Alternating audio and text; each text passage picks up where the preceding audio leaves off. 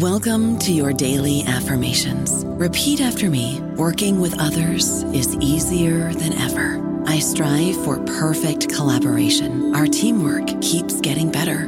Yeah, affirmations are great, but Monday.com can really get you the teamwork you desire. Work together easily and share files, updates, data, and just about anything you want all in one platform.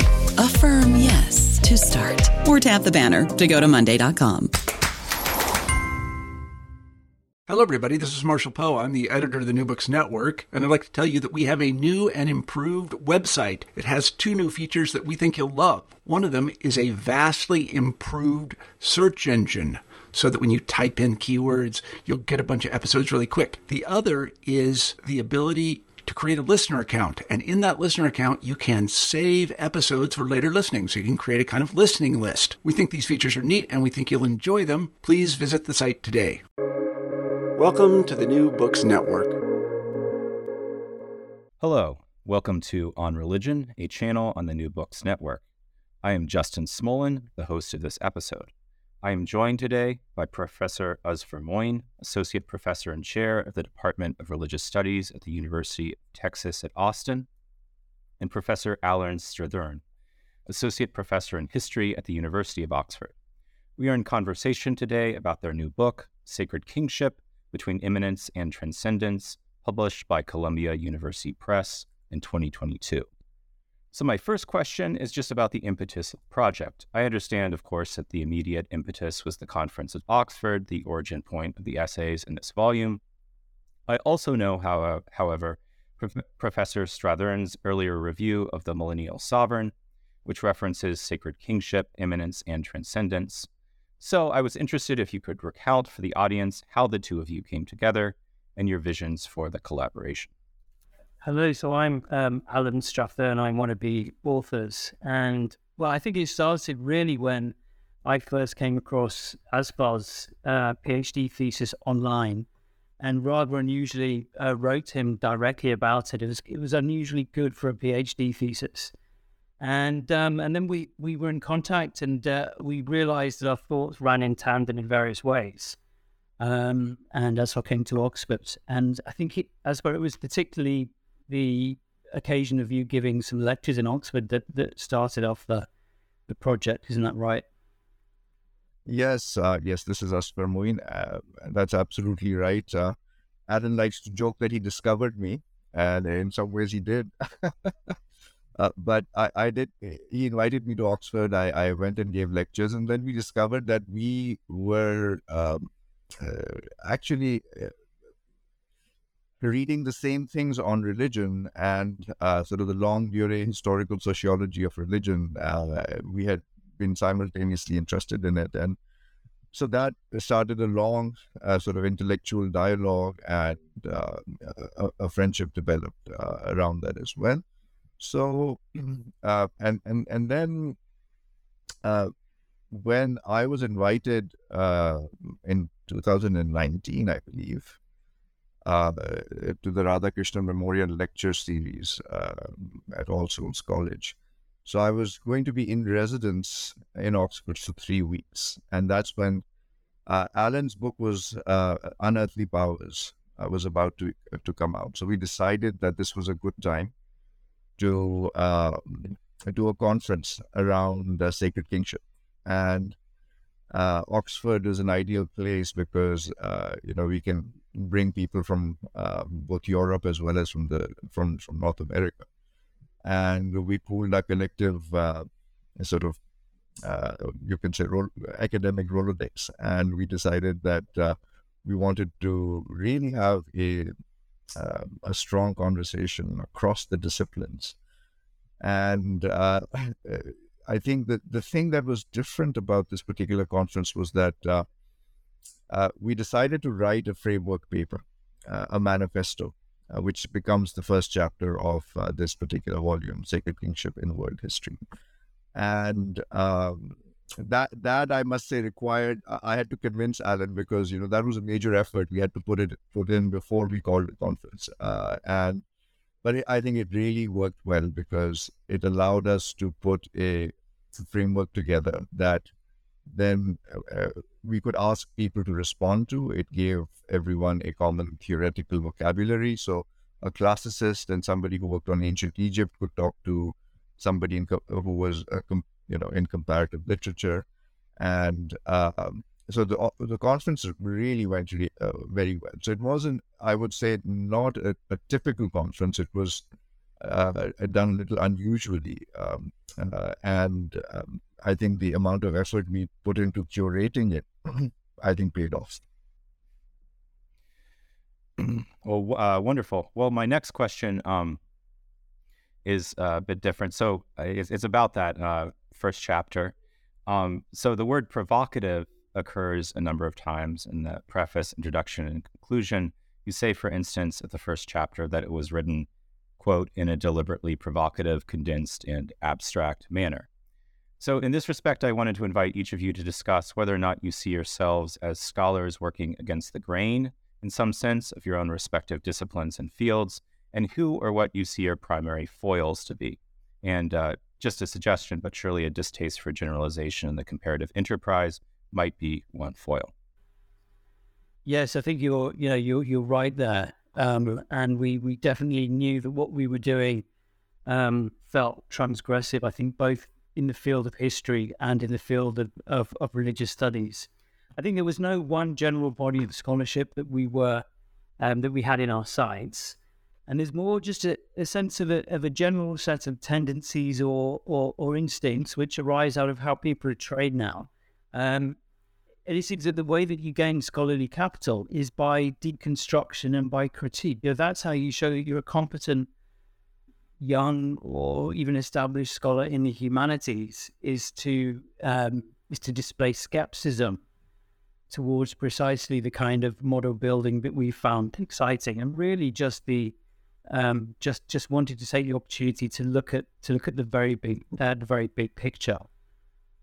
Yes, I'll echo that. The the longue durée and comparative approach uh, that we used to frame the conversation and derive analytical categories from, uh, as you probably know, are currently not in vogue uh, and in fact were frowned upon at the turn of this century, right? Um, and uh, uh, and I think the key word that uh, Alan used here is model building. Uh, you know, I I've been in the Department of Religious Studies for ten years now, and, and I often teach our incoming PhD students first seminar on theory and method, and the the general trend in the field is to to, to uh, teach critique, uh, critique of uh, previous theories. And uh, one of the things I started doing in, uh, in, in my theory and method seminar was to say, well, how about we first learn to build models before we critique them? And we very quickly realized that very few students come into the program learning how to build models, how to think sociologically and uh, it's the it's the longue durée uh, sociological approach, especially the work of Robert Bellah, uh, that um, that uh, you know I I uh, began to use to to uh, to both show what model building, but also as well to get people to to think that it doesn't matter whether you're doing in studying religion in in ancient times or you're you're an ethnographer there are some common conceptual categories that that that uh, you you can have to to to talk across disciplines and across time periods in geography. So, uh, so that was an experience that I think um, uh, both of us brought into uh, in, in, into this conversation, and uh, I would say that you know we we felt that the predominant theories in the field. Uh, that, that are being taught and, and discussed and used in the last 20 years or so uh, have gotten bogged down a bit in in rather abstract notions of postmodernity, post-colonialism, post-secularism, etc. And that scholarship is in danger of losing sight of fundamental problems that still remain open and need to be engaged with. And, and that's something that we try to do in this book. Wonderful. Yeah, well, I think that's um, what makes the book uh, sort of so exciting, at least uh, speaking for myself. I mean, kind of speaking personally, I think as a kind of University of Chicago uh, sort of historian of religion is introduced you get introduced to a lot of models, but then you're also kind of told, well, they're all defunct, and you know you can't use any of them, and you should be attacking them. So it's this like strange kind of like you know in between. But that that brings me to my uh, next question, which is um, about the kind of uh, sort of uh, possible, at least you could frame it as such, like crisis in the field of religious studies. So uh, the field of religious studies has famously been unable to define its object for the last several decades. Generally, my generation of historians of religion were told ever since the demise of Clifford Geertz's theory of religion as a cultural system. So the introductory chapter once again sets out what it calls a heuristic definition of religion and references Professor Strathern's earlier suggestion that religion may be difficult to define because it contains two opposing tendencies, immanence and transcendence, both of which are importantly tied up with approaches to community, hierarchy, and political authority. So I'll ask you something about these uh, polarities in a moment, but first I wanted to ask about the intended implications of your approach for Religionswissenschaft more broadly. Do you mean to suggest, as I think one well could, that approaches to religion and or politics that neglect, in a phrase, political theology are defunct? And more broadly, are you offering our field a way out of its definitional predicament? Or is this a more limited, heuristic approach for those wanting to study sacred kingship? So I'll go first. Um, uh, this is a, a complex question to answer, but I'll I'll begin by uh, answering it in a word and say yes. Uh, we think we have found a way out of the problem of defining religion, and uh, I would say that sacred kingship uh, is a key part of the solution. Now the question is, what's the what's the relationship between sacred kingship and political theology? And the way I would put it is that the concept of political theology is really derivative of the practice of sacred kingship. And the latter, uh, we argued in the book, is fundamental for understanding what has broadly been called religion, right? So I think political theology is is theorized or conceptualized out of the practice of citizenship, and uh, and religion now, as as Geertz argued in his heuristic definition, uh, which works just fine as far as I'm concerned as an entry into the problematic, uh, is born as a solution to existential concerns. Right. So religion is is is really uh, you know simply put a, a, solution to or a response to existential concerns. What we are saying here is that political organization in any human society is also a response to existential concerns, no matter what the scale and type of society. So that's I think a, a constitutive connection of, of what we would call politics and what we would call religion. Uh, so the, the reason we use the term heuristic is that we wanted to provide uh, a dynamic framework that had multiple moving parts, or perhaps uh, the right word is lenses, uh, which could be used based on the context and phenomenon being studied.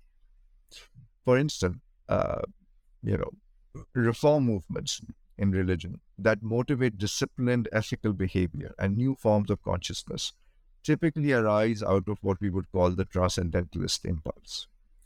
While those movements that lead to the development of concrete or material forms of sacredness, such as temples, relics, pilgrimage sites, are best thought of as immanentism at work, right? So these are two very different things, but there is a relationship between the two. And organized religions often have a merging of uh, often merge these two types depending on when, where, and how one happens to observe. So that's uh, th- that's what we really wanted to provide a dynamic model of of looking at this interaction. Yes, I think I'll just um, chip in a little bit to say that um, yeah, I think it's perfectly possible to to provide um, you know decent definitions of terms like like religion, just in the same way that any other analytical concept. I'm not really quite sure why religion gets placed in this especially problematic category, unlike all of the other, you know, terms that we use in our everyday analysis. Yeah, such as history, politics, uh, literature, uh, all the other disciplines, society, economics. Well, I am uh, very much in sympathy with uh, that uh, the approach that you're outlining and um, uh, yeah, what Professor Strathern just said.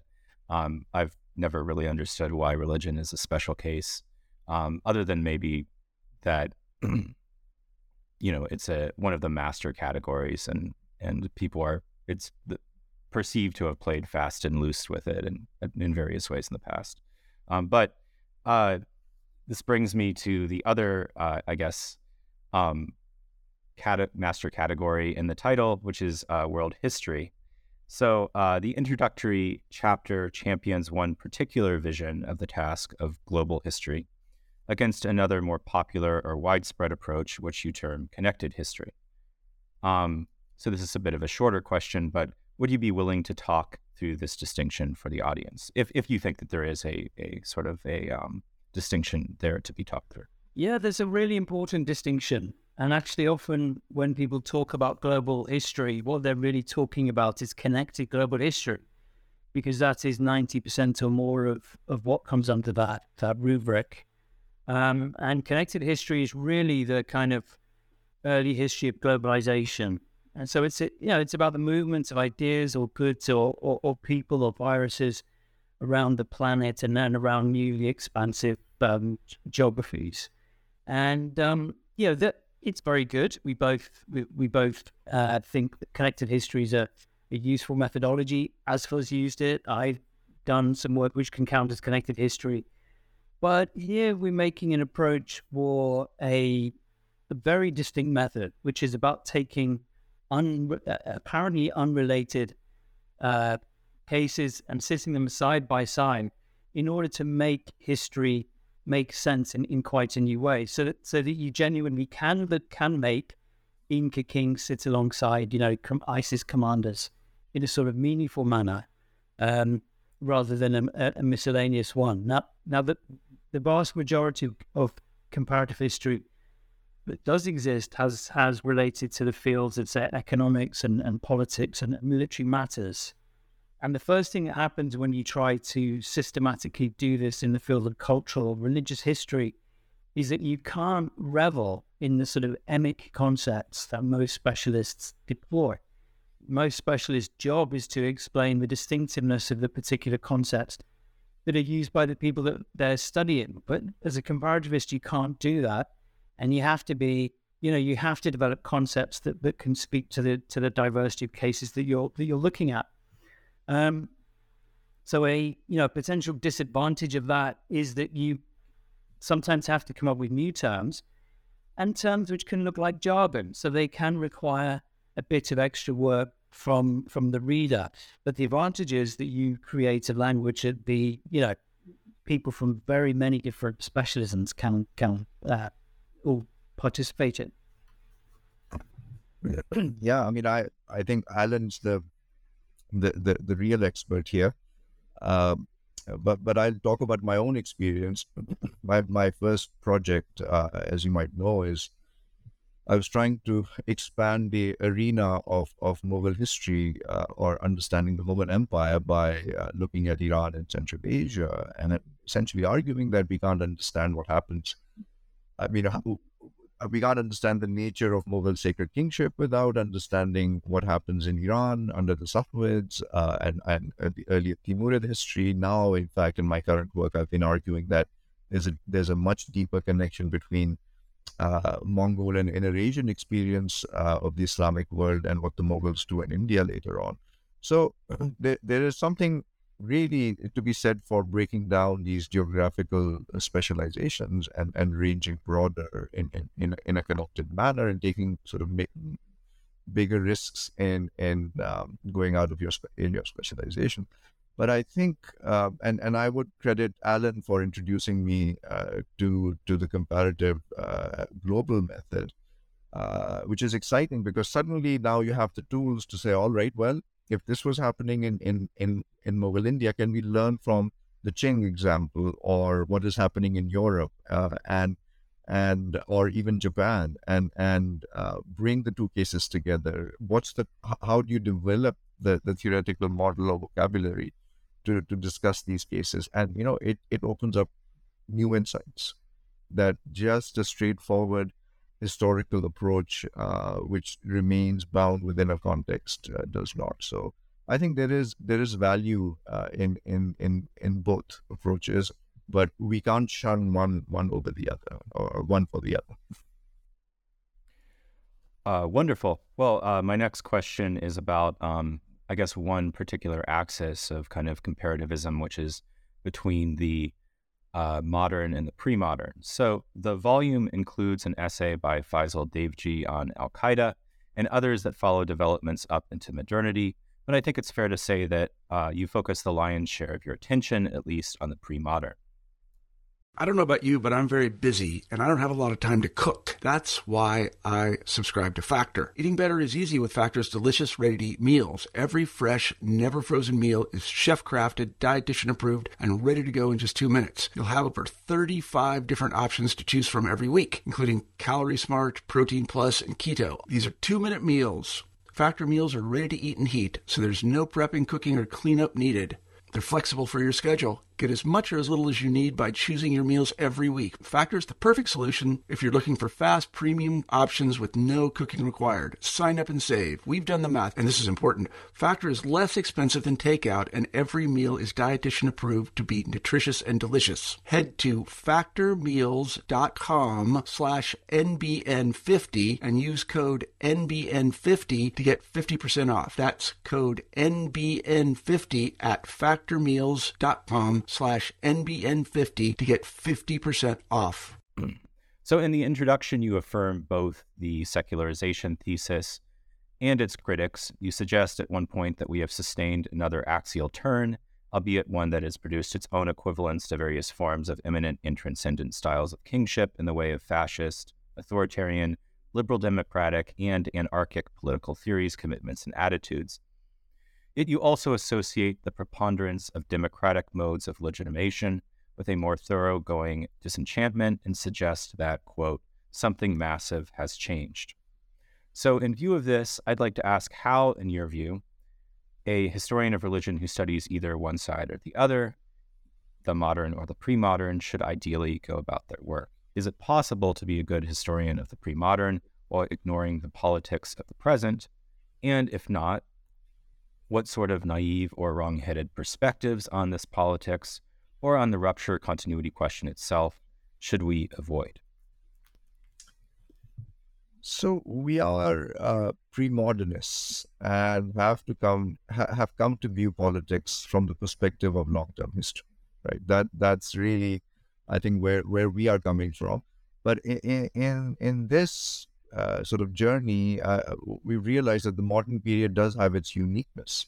And that uniqueness, uh, I would say, is the disenchantedness of politics in the global order of nation states. And uh, also of intellectual life because of the predominance of science, right? Uh, ha- having said that, we must also point out that enchanted or archaic forms of both politics and and of cosmology lurk beneath the surface everywhere, even even in the modern period. For instance, the rise of demagog- demagogic leaders and of conspiracy-ridden worldviews. And I mean, if you if you study them seriously, they remind you of pre-modern religious myths uh, that once enjoyed respectability.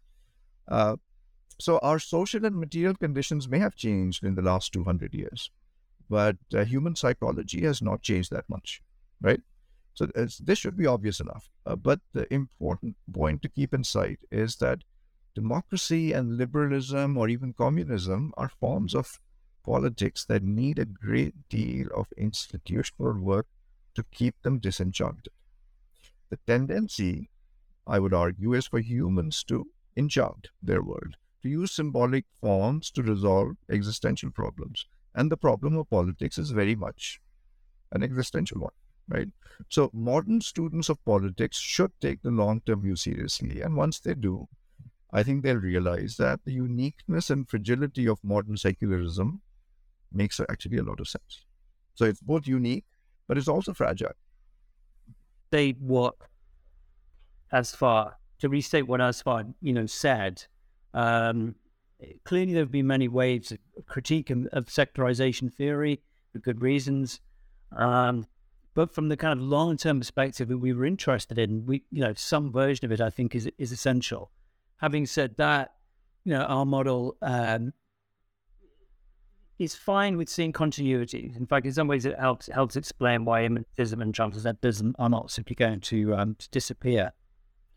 I think that both Azfar and I, in some ways, feel that asking present minded questions is not a problem. And we know that many historians are very suspicious of teleology, by which is often meant asking questions about how the world today got to be the way it is. That's that's seen as a potentially dangerous um, exercise in some corners.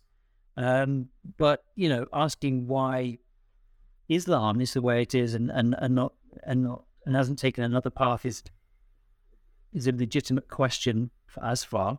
Uh, for myself, you know, why do a handful of religious traditions now dominate the planet um, when it used to be covered by a, by a profusion of different traditions? We think those are fine questions. Um, at the same time, both Azfar and I are committed to to the strangeness of the past, and feel that sometimes there's a tendency um, in scholarship today of seeing it as a mode of doing politics or of establishing your moral credentials. And for us, that can lead to a quite stultifying and even quite self contradictory um, approach. So we would like to reserve the right to study the past in a way that does not simply affirm our feelings and our, and our commitments um, in in the present, um, while being, yeah, of course, understanding that the, the past is only meaningful because of the present. Uh, thank you so much. So um, the next uh, question is sort of a more generalized one. Um, the style of explication and the kind of the framing chapters is one not only of comparison over the longue durée, but of ideal types, generalized concepts, and polarities, which are themselves frequently qualified and combined. I think the volume as a whole uses this toolkit to great effect, but given that applying these typologies and oppositions rigidly can, as you write, sometimes be unhelpful in concrete cases, especially given that after the axial age, no pure forms of immanent or transcendent kingship exist, you use the metaphor of the accretion and therefore preservation of layers when discussing this. Um, or at least they don't generally, pure forms don't sort of begin to fade. Uh, can you say something about how you found thinking in this sort of systematic, generalized, but also conceptually polarized manner to be helpful for your own work, including your work on local or particular contexts? And to kind of put a finer uh, point on it, outside of contributing to a volume such as this one, how might a specialist of a particular period and region apply your methodology and framing in their own scholarship? So I maybe I should lead off by by saying that that the pure forms of immanentism do do survive long after the axial age, including forms of uh, divinized kingship. So the Europeans discover it when they reach the New World among the Mexica and the Incas, and they re- they find it again when they reach a state like Benin in West Africa in the 16th century. And then when they reach Hawaii in the 19th century, again, find a quite pure form of immanentism with elaborate forms of divinized kingship. And actually, in all three of those cases, we also find forms of human sacrifice, which is not, not a coincidence. Or we could consider the eruption of the Mongols into the Islamic world as the intrusion of a kind of imperial immanentism, um, as some recent work has shown, which has a number of different transcendentalisms um, competing to, to, to accommodate and, and to, to, to, to uh, uh, contend with that, with this eruption. Um, so for me, this typology allows us, does allow us to see a whole uh, array of different patterns in, in world history. And the one that's really concerned me is, is the vulnerability of immanentism. Why do these systems which ruled the planet, why do they disappear? Why why they eaten up? And so I have um, my my next book, which just just completed, is looking um, very specifically, almost micro historically, at certain specific occasions, like Congo in the 1480s and 1490s, and asking, you know, why did the king of Congo convert to Catholicism as he did? Why did the king of Thailand in the 1688? Um, why was there a tremendous rejection of Catholicism, um, and so on? So I think, you know, at least in my work, we, we can we can um, put these terms to do some very very s- specific uh, uh, jobs. Having said that, this work is it is sorry this terminology is is um, designed fundamentally to do comparative work and to do very long term work. Um, And so we cannot, you know, for the specialist, it may or may not be helpful. Um, one thing that I would say is that for every specialist encountering this sort of approach, will at least ask you about your own field of specialism and ask you to think, consider how how unique is it really, or is what you're looking at as sort of interesting variation on, on some broader themes?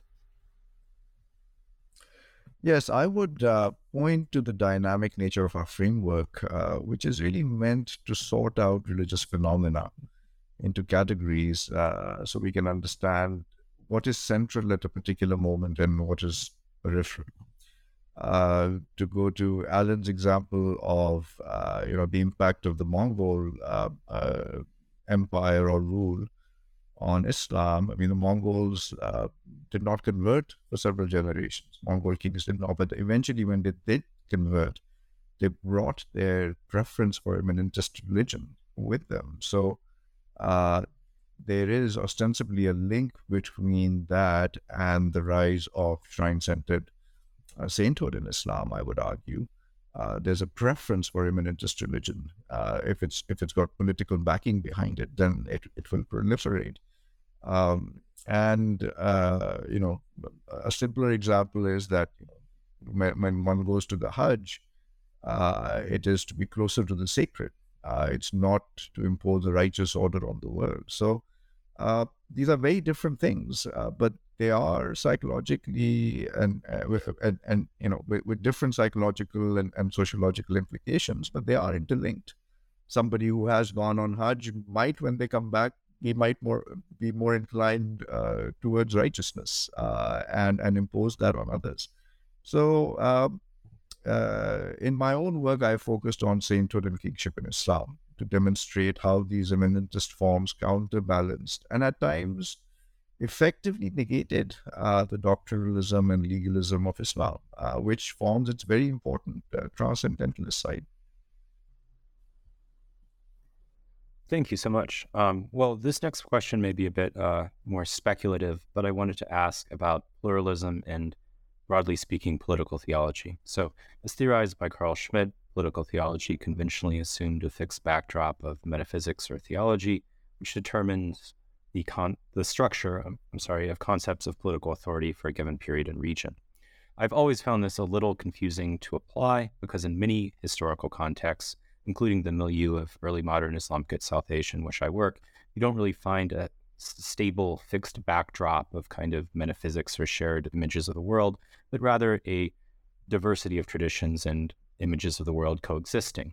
So, in light of this problem, I wanted to ask about how the model you propose would treat religious pluralism and/or interfaith interaction. So, while there's obviously some comment on religious pluralism and polity in the volume, uh, most of the interactions addressed in the intro and conclusion are not between religions as such, but between ideal types and political theological epistemes or regimes, transcendentalism, immanentism, uh, tendencies, or righteous and divinized king, kingship, etc. So I guess the question is, how much does this sort of uh, framing map neatly or messily onto interreligious interaction as such?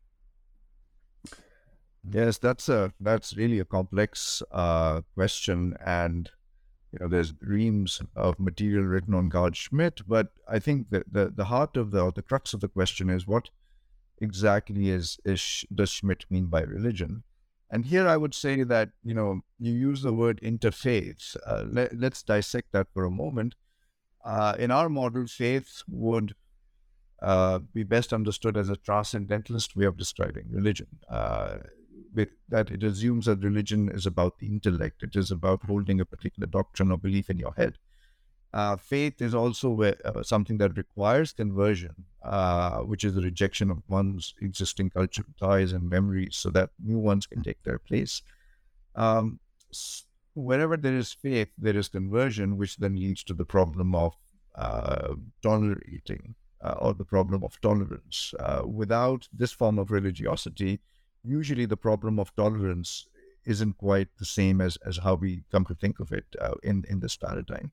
Now, this intellectualization of religion is post axial and depends on the, the technology of the book. Uh, that allows for you know certain abstractions to have a long life. Um, and and value in in in, in social and political uh, life.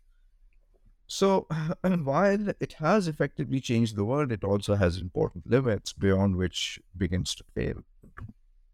Because religion cannot stay intellectualized; it must embed and become part of the unthought. So this is the long-term approach uh, about thinking about religion and politics, religion and empire that we are advocating. And if you keep this in mind, uh, Schmitt begins to make sense in a particular way. Uh, we have to remember that Schmitt's main Schmitt's main target is secularism, right? He was against uh, the Enlightenment uh, and the, and the secular world. What he really was arguing for was, or what he wanted or desired, was a world in which religion was of primary importance and existed prior to politics. Um, in a word, what he wanted was the world of sacred kingship that had that seemed to have slipped away at the time. Uh, but uh, he didn't really spend much time thinking about the complexities of that world. And and if you want to do that, you have to, uh, we would argue, take this longue durée approach and uh, and and and understand the various components of of what uh, sacred kingship uh, or or this form of religiosity means uh, for politics. And I think that's the background we're offering. Uh, so Eh, eh, when when Schmitt is read against that, a certain meaning uh, sort of becomes clear, and the problem of secularism, I think, is is highlighted. Yes, Timur, I would just add that, I mean, in a sense, much of my work is about watching religions interact and trying to explain um, what happens. I think you're particularly interested in cases where a core culture might happen to draw on you know, various different traditions. I suppose from my perspective, I tend to think that the, the model deals with that and just fine. Um, is particularly, of course, the more imperial a polity is, the more there are going to be different cons- constituencies that the um, the, the the kind of production of royal theatre has to speak to and has to has to enact, and um, um, and that's fine. And we have to remember that you know the Indic transcendentalisms behave differently to the monotheisms in certain way. So for the Indic traditions, com- combination is the norm. Uh, we we can still use our concepts there. So if I'm looking at a Theravada Buddhist polity, it's clear to me that the transcendentalist realm is heavily manipulated by the Theravada tradition and by the Sangha on an institutional form. But in terms of the construction of royal ritual, they will draw on Brahmins for that. And they will, in a sense, immanentize Brahmanism and turn it into a kind of magico ritual system um, in, a, in a quite profound way. And of course, they're very happy to draw on a whole non Brahmanic array of deities and divinities and, and suck that into, into the production royalty as well. So, and then of course, if we get into the Mahayana Buddhist world, it's going to be combining with, say, Shinto in Japan, with Confucianism, with Taoism. And our chapter in the book by Michael Puett on China um, it, it is an example of that. So, um, the, the interesting, interesting thing is, is that the, the concepts of transcendentalism and immanentism can cut across those traditions as well, so that we can see what Buddhism and Taoism might have in common, for example. Uh. No, thank you very much. I think you both did a, a great job of sort of like fleshing out for the audience um, how that would kind of like work in practice. Um, so, in closing, I'd just like to ask both more narrowly what ambitions you both have for this uh, ongoing project of an interdisciplinary world history, focusing on uh, sacred kingship, uh, what room you see for expansion or new directions in the future, um, and more broadly, just what projects you're respectively engaged in academically. Well, this was a, a quite experimental and playful uh, project. We wanted to create a grand narrative and set it off into the world and see what happens. And we we maybe wanted to create a, a model of um, how to bring scholars together and really ask them to speak a a similar language as a collaborative enterprise. And and you know that that's what it is. And we shall see we shall see what happens. In terms of my own work, I'm interested in another comparative project looking at the way that religion and state interact across the early modern world.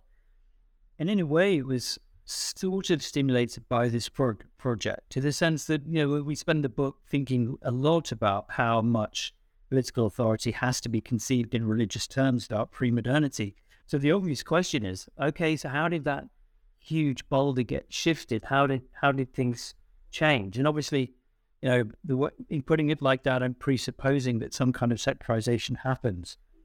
How did sacred kingship and, and monarchy itself get toppled from its normative pedestal? Now, that's a very old question, and vast amounts of scholarship have been addressed to it. And just as we were discussing with Carl Schmitt, it often doesn't take it a rigorous global comparative uh, perspective. Um, in the book, we touch on this briefly, particularly in the last pa- uh, the last chapter.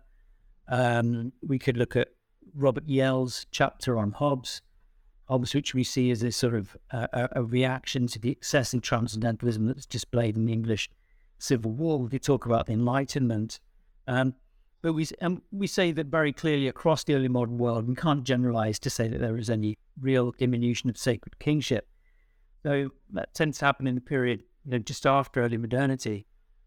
But what I very much want to um, ask is whether Asian transcendentalisms were producing any equivalent cognitive resources for critiquing and undermining monarchical authority.